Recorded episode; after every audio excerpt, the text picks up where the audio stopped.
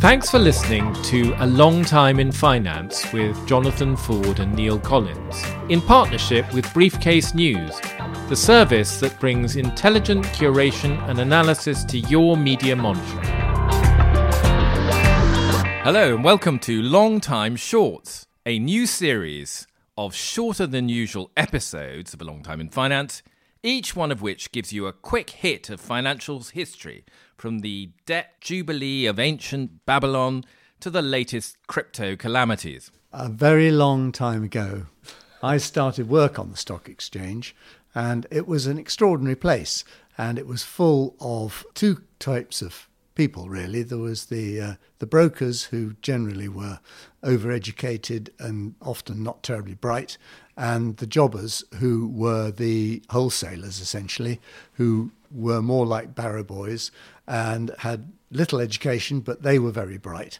And the two cohabited in this rather strange universe.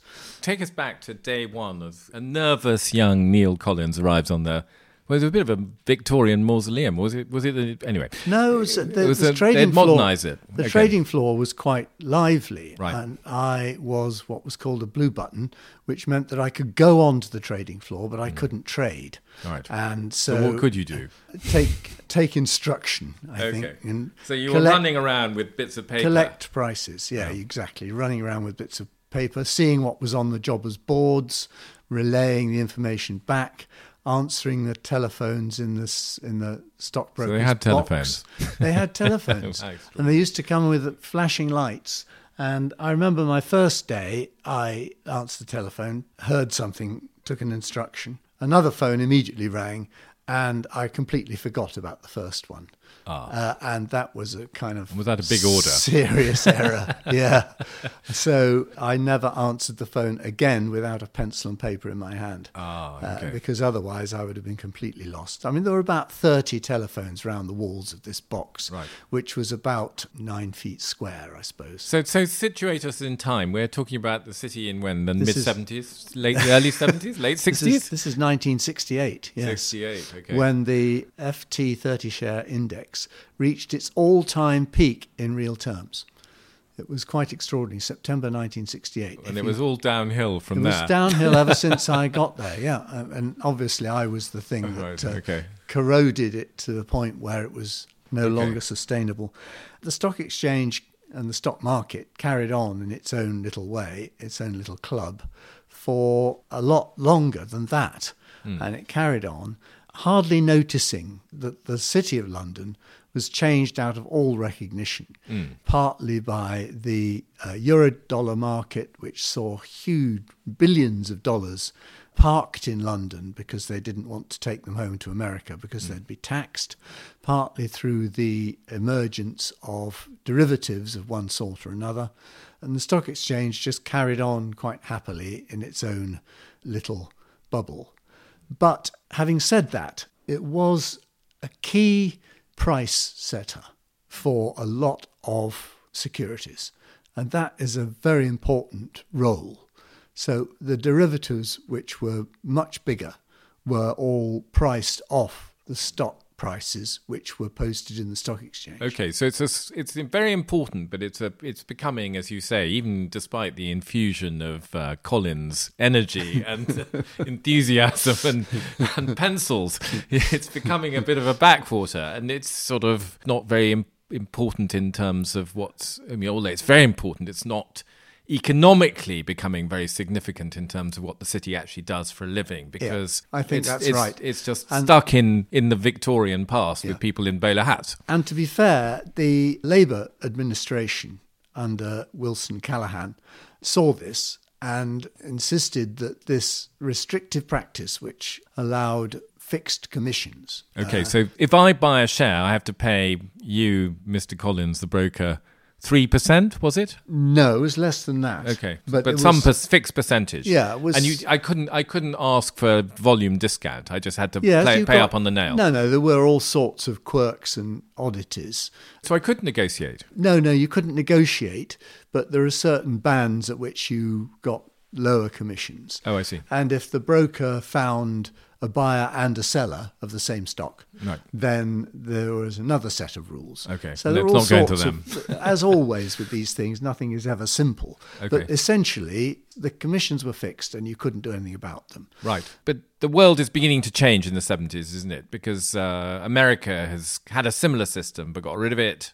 Don't know what's happening in Europe. Probably they're just really not very interested in stocks and shares at all. I think that's right. Right. So, as you say, Callaghan and Harold Wilson scratch their chins and decide to look into whether there could be some Yeah. some fishy business going on in the square mile. So they found a man called Gordon Borrie, Oh yes. Uh, who ran the Office of Fair Trading, Mm. and he and they said, please look into this because it's a restrictive practice. Mm.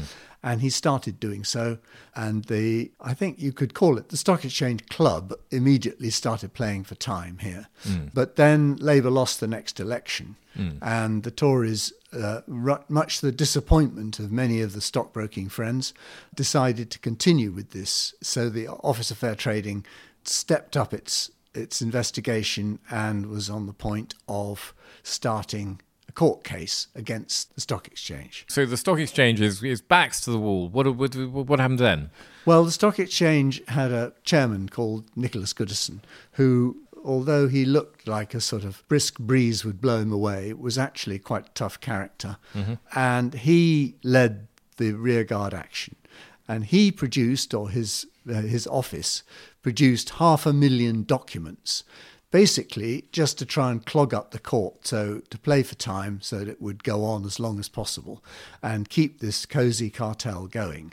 Right. And So he didn't think he could win. He just thought he'd just carry on boring that- everyone to death. I can't believe he thought he would win because it was clearly a restrictive practice Right. and it was not obviously in the public interest. So if you have a restrictive practice that's not in the public interest, you shouldn't allow it to continue. Right. I think he realized that this was not a great way to behave and eventually wrote a letter to the So when was this? uh, The summer of '83, I think. that sounds right, yes, to Cecil Parkinson, who was the trade secretary. Yes. He a handwritten letter to him saying, if we agree to scrap fixed commissions and all the other bits and pieces which attach to it, will you please drop the case? And Cecil says, absolutely, no Abs- problem. Absolutely. We'll drop the case because actually that's the outcome we wanted. Right. At that point, the, the clock was set ticking to scrap the whole setup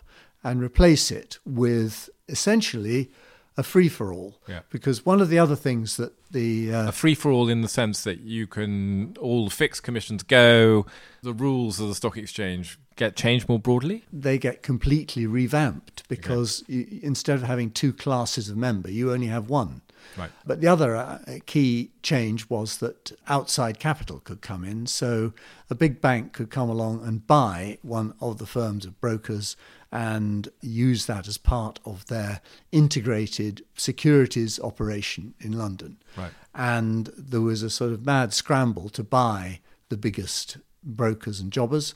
And the successful buyers were nearly all these big American banks. I see. So you have what? Uh, You have a period of time after 1983. I think Big Bang is what three years later. Yeah, 86. So So- in in between, you have a kind of everyone being bought up. All these old little stockbroking partnerships, the sort of thing you used to work for, being bought up Uh, by no, bigger that, firms. the capital came in when the rules were changed in October 86. So they had three years to prepare. And obviously, all the systems, which were in turmoil anyway as new technology was coming in. So the, the old stock exchange floor was seeing an ever diminishing share of the business, and more was being done over the telephone and increasingly on data. So that part of the revolution also undermined the old system, which essentially relied on face to face communication. I mean, I also worked briefly in the city after, actually just after Big Bang.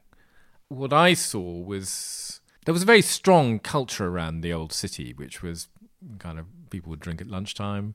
Financiers would tend to be fairly passive sort of figures who would wait for people to tell them what to do and then basically take the fee for doing it. And the arrival of all these foreign firms, we talk about Wimbledonization, the idea that you know the UK is a venue, but lots and lots of foreigners coming here and winning most of the tournaments. You started to see an influx of, first of all, lots of people who weren't the sort of Brits who'd been working in the city for generations, and then you changed a lot of the, the culture changed. Yeah, people I mean, no longer went out to lunch for well, seven hours. Quite, and it suddenly became a sort of meritocracy rather than uh, a cozy club. That's no and the you know the, the exchange had to incorporate, Yeah. the the firms had to incorporate, and the American trading culture essentially took over, and it saw a huge expansion in employment because, as you say, these people were proactive and they would go to these large companies and suggest deals to them Yeah. something which the Brits really never quite got the hang of. Yeah. But if you look at the, the leading players now, they're all American. All the leading houses, bar one, were immediately snapped up. The other thing which which seemed to change was that you had instead of having you talked earlier on about a club, which I think is absolutely right. I think it was a club. You know, you had the Bank of England, the governors celebrated eyebrows going up and down, and people doing what they were told, but having a sort of terrifying ten minutes in the headmaster's study from time to time. but but you end up with a with a much more legalistic system. You have a you have rule books that are written, and even now we have constant debates about whether the rule books Yes. work and so forth. I think rule, rule books are an essential part of something which is international, where you have people with all sorts of backgrounds. The employment in, in the city today is truly multinational. Both the, the companies and the individuals are from all over the world. You couldn't really expect them to understand some slightly odd club rules. You would never have managed to create the sort of huge industrial engine, really, that the city is today. in summary, you have this huge, huge change. You know, out go the bowler hats, out go the kind of blue buttons and all those things. People running around the stock exchange floor. The Stock exchange disappears as a venue where people kind of trade in person. And you have all these sort of cultural shifts. Do you think it went as well as could be expected? Absolutely. The London Stock Exchange, which used to be a cosy club, is now a very substantial international business listed on its own exchange. The American banks may have dominated the British markets, but financial innovation and freedom and highly paid employment they've brought set the conditions for the UK's only true world scale economic success story for half half a century. So, a triumph of modernisation. I still feel a bit sad about the uh, bowler hat, I have to say, but never mind. Well, you can you're still allowed to wear them, I think. that was a long time in finance with Jonathan Ford and Neil Collins. Production and editing by Nick Hilton, and our sponsorship partner is Briefcase.news. If you enjoyed the show, please rate and review it on your podcast app, as that will help new listeners find us.